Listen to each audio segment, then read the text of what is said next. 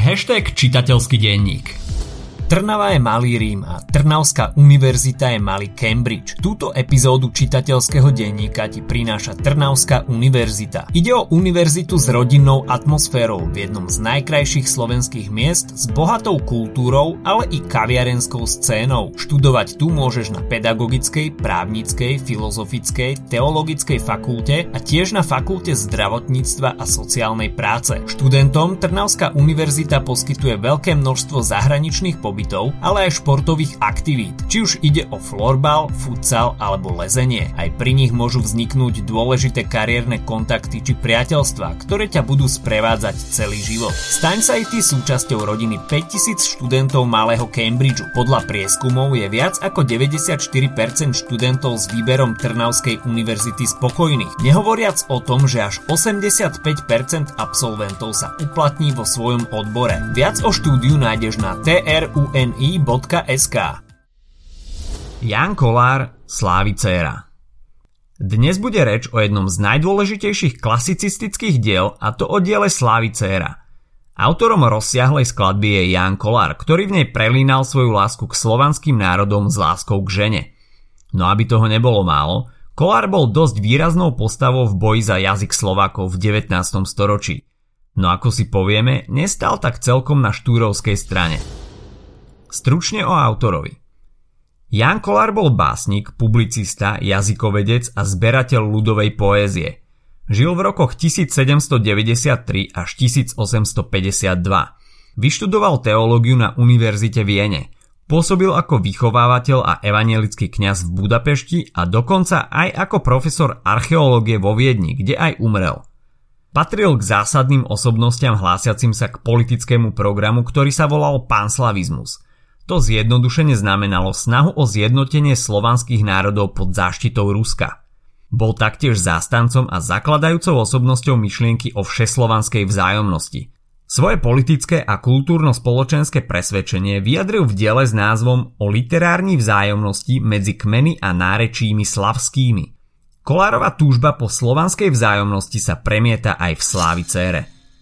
Pred obsahom diela si však dáme ešte jednu otázočku – Život a tvorba Jána Kolára sa len minimálne prelínala s obdobím mladšieho Ludovita Štúra. Napriek tomu medzi nimi prebiehali konflikty o podobe jazyka Slovákov. Jan Kolár so Štúrom nesúhlasil. Mal pocit, že jeho slovenčina je len ľudová a málo kultivovaná. Pamätáš si, aký jazyk Kolár presadzoval? Dám ti sekundu na zamyslenie. Ak si si v duchu odpovedal, že Kolár bol fanúšikom tzv. slovakizovanej češtiny, klobúk dole – Kolár dokonca podal oficiálnu žiadosť, aby bola staroslovenčina, teda slovakizovaná čeština, úradným jazykom Slovákov. Tak sa aj stalo v roku 1850.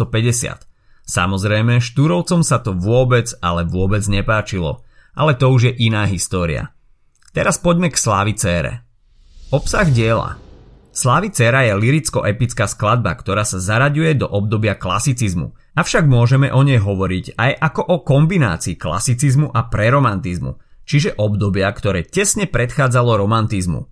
Hlavným dôvodom je, že forma diela je klasicistická a téma je preromantická. Základom tohto Kolárovho najznámejšieho literárneho počinu bola jeho prvá básnická zbierka Básne. Je to naozaj veľmi dlhá skladba, ktorá sa skladá zo 645 sonetov a predspevu. Mimochodom, pamätáš si, čo je sonet? Je to básnická forma zložená zo 14 veršov, usporiadaná do dvoch štvorveršových a dvoch trojveršových strof. Keďže ide o dielo z obdobia klasicizmu, kedy museli spisovatelia dodržiavať určité formálne pravidlá pri písaní ich diel, trošku ťa teraz potrápime s niektorými literárnymi pojmami z oblasti verzológie. Ako som spomínal, každý spev obsahuje 14 veršovú strofu, ktorej štruktúra je 4-4-3-3. V skladbe dominuje silabotonický verš. Predpokladám, že si nepamätáš, čo by to mohlo byť, tak to v skratke vysvetlím. Silabotonický verš sa zakladá na slovnom prízvuku, ktorý je v slovenčine spravidla na prvej slabike. Zjednodušene by sme mohli povedať, že silabotonický veršový systém sa zakladá na striedaní prízvučných a neprízvučných slabík. Samotný predspev Slávy Céra je veľmi zaujímavo veršovo organizovaný. Má dokopy 106 veršov a je napísaný časomierou – Tá sa zase zakladá na dĺžke slabiky a každé dvojveršie v predspeve sa skladá z hexametra a pentametra. Spolu vytvárajú žalostné dvojveršie, tzv. elegické distichon. Hrozné názvy, čo? Takže opäť sa tu pokúsim ich vysvetliť. Hexameter je verš, v ktorom sa pravidelne opakuje 6 stôp, pričom 5. stopa vo verši musí byť záväzne daktilská a 6. záväzne spondejská. Daktyl sa skladá z jednej prízvučnej a dvoch neprízvučných slabík. Spondej sa skladá z dvoch dlhých slabík. Pentameter sa vyskytuje iba spolu s hexametrom a je to 5-stopový daktylský verš. Uf, áno, aj ja sa čudujem, ako takto mohol niekto niekedy vôbec niečo napísať a nie je to ešte takéto mega dlhé dielo. Poďme si už po tejto krkolomnej časti povedať, o čo v tejto skladbe išlo. Predspev sa považuje za najdôležitejšiu časť skladby – Kolár v ňom smúti nad rozdielným osudom polapských Slovanov v minulosti a súčasnosti. Tí už boli kedysi ponemčení, rovnakého osudu sa obáva aj na Slovensku. Oslavuje tu okolité národy, niektorým z nich vyčíta, že im siahli na slobodu a odrodilcom za zhanenie vlastného národa. Po predspeve nasleduje 5 spevov. Prvý spev má názov Sála. Názov Sála je podľa rieky, ktorá preteká jenou, kde študoval, ako som spomínal na začiatku – Kolár tu spomína na krásne časy, ktoré prežil v Jene po boku Míny. Autor sa vyznáva z lásky k Míne, ktorá je slávy cérov. Prostredníctvom Míny vyzdvihuje krásu a pôvab slovanských žien. Mína je tu opisovaná ako dcéra slovanskej bohyne slávy. V sále však dominuje aj autorová rozpoltenosť medzi láskou a vernosťou k vlasti. V závere spevu sa lúči s Mínou a odchádza na púť krajinami Slovanov. Druhý spev sa volá Labe, Ren, Vltava. V ňom odchádza od míny cez Labe.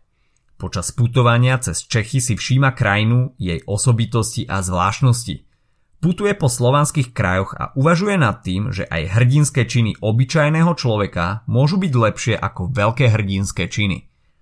Hovorí, že pravú vlast si nosíme len v srdci – Vyzýva Slovanov, aby boli jednotní a zároveň vyzdvihuje slovanský národ medzi ostatnými národmi. Tretí spev má názov Dunaj. Tu autor spomína na svoju mladosť strávenú v rodnej zemi. Oslavuje rodný kraj medzi Tatrou a Dunajom. Autor spomína na mínu, ktorá sa mu zjavuje mŕtva a preto túži po smrti aj on. Zároveň tu zaznievajú aj negatívne pocity a plače nad osudmi Slovákov a vyzýva ich do boja za slobodu. Štvrtý spev sa volá Léte. Tu sa autor dostáva do slovanského neba. Stretáva v ňom tých, čo konali pre dobro Slovákov a práve tých aj ospevuje. V nebi sa konečne stretáva aj so svojou milovanou mínou.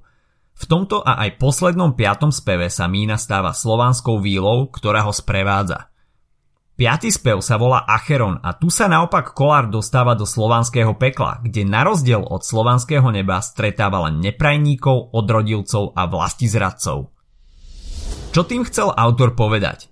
V celom diele sa, ako si si asi všimol, prelínajú dve hlavné témy. Téma lásky k žene a téma lásky k vlasti. Ide o elegickú skladbu, v ktorej autor žiali nad lužickými Srbmi, ale aj nad tým, že odišiel ďaleko od míny.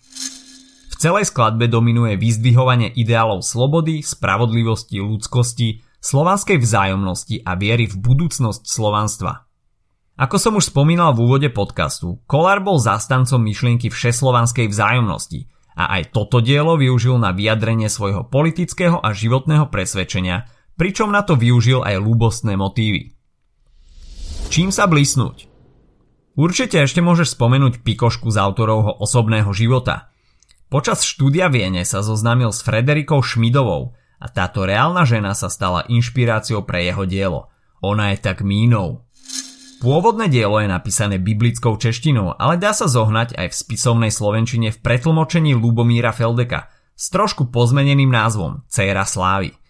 Ak by si sa chcel veľmi blisnúť, určite spomenie rôzne básnické prostriedky, ktorých je v tomto diele naozaj neúrekom. Napríklad klimax, čiže stupňovanie významu horší nežli války, hromu ohne divejší. Epitetá, teda básnické prívlastky, srdca čistým krásnohlas alebo zradné labe, metafora, nebradie jej pšiviň tomu tam se dubisku, prirovnanie, ako ranní rosa a ruže, či symbol, Berla železná, ktorá symbolizuje vojnu alebo napadnutie. Toľko dnes ku Kolárovi a Slávy cére. Ak si nájdeš trochu času, tak si dielo neskôr rozhodne prečítaj, či už v pôvodnej verzii alebo preklade do dnešnej slovenčiny. Ak sa ti podcast páčil, nezabudni nám dať follow na Spotify, 5 hviezdičiek na Apple Podcasts alebo palec hore na YouTube. Prípadne o nás povedz spolužiakom a kamošom. Okrem čitateľského denníka nájdeš na podcastových platformách aj náš podcast Skultek – kde máme spracované maturitné okruhy z literatúry a angličtiny, ale aj učivo občianskej náuky. A nezabudni sledovať web hashtag.sk. Počujeme sa pri ďalšej kapitole z nášho čitateľského denníka.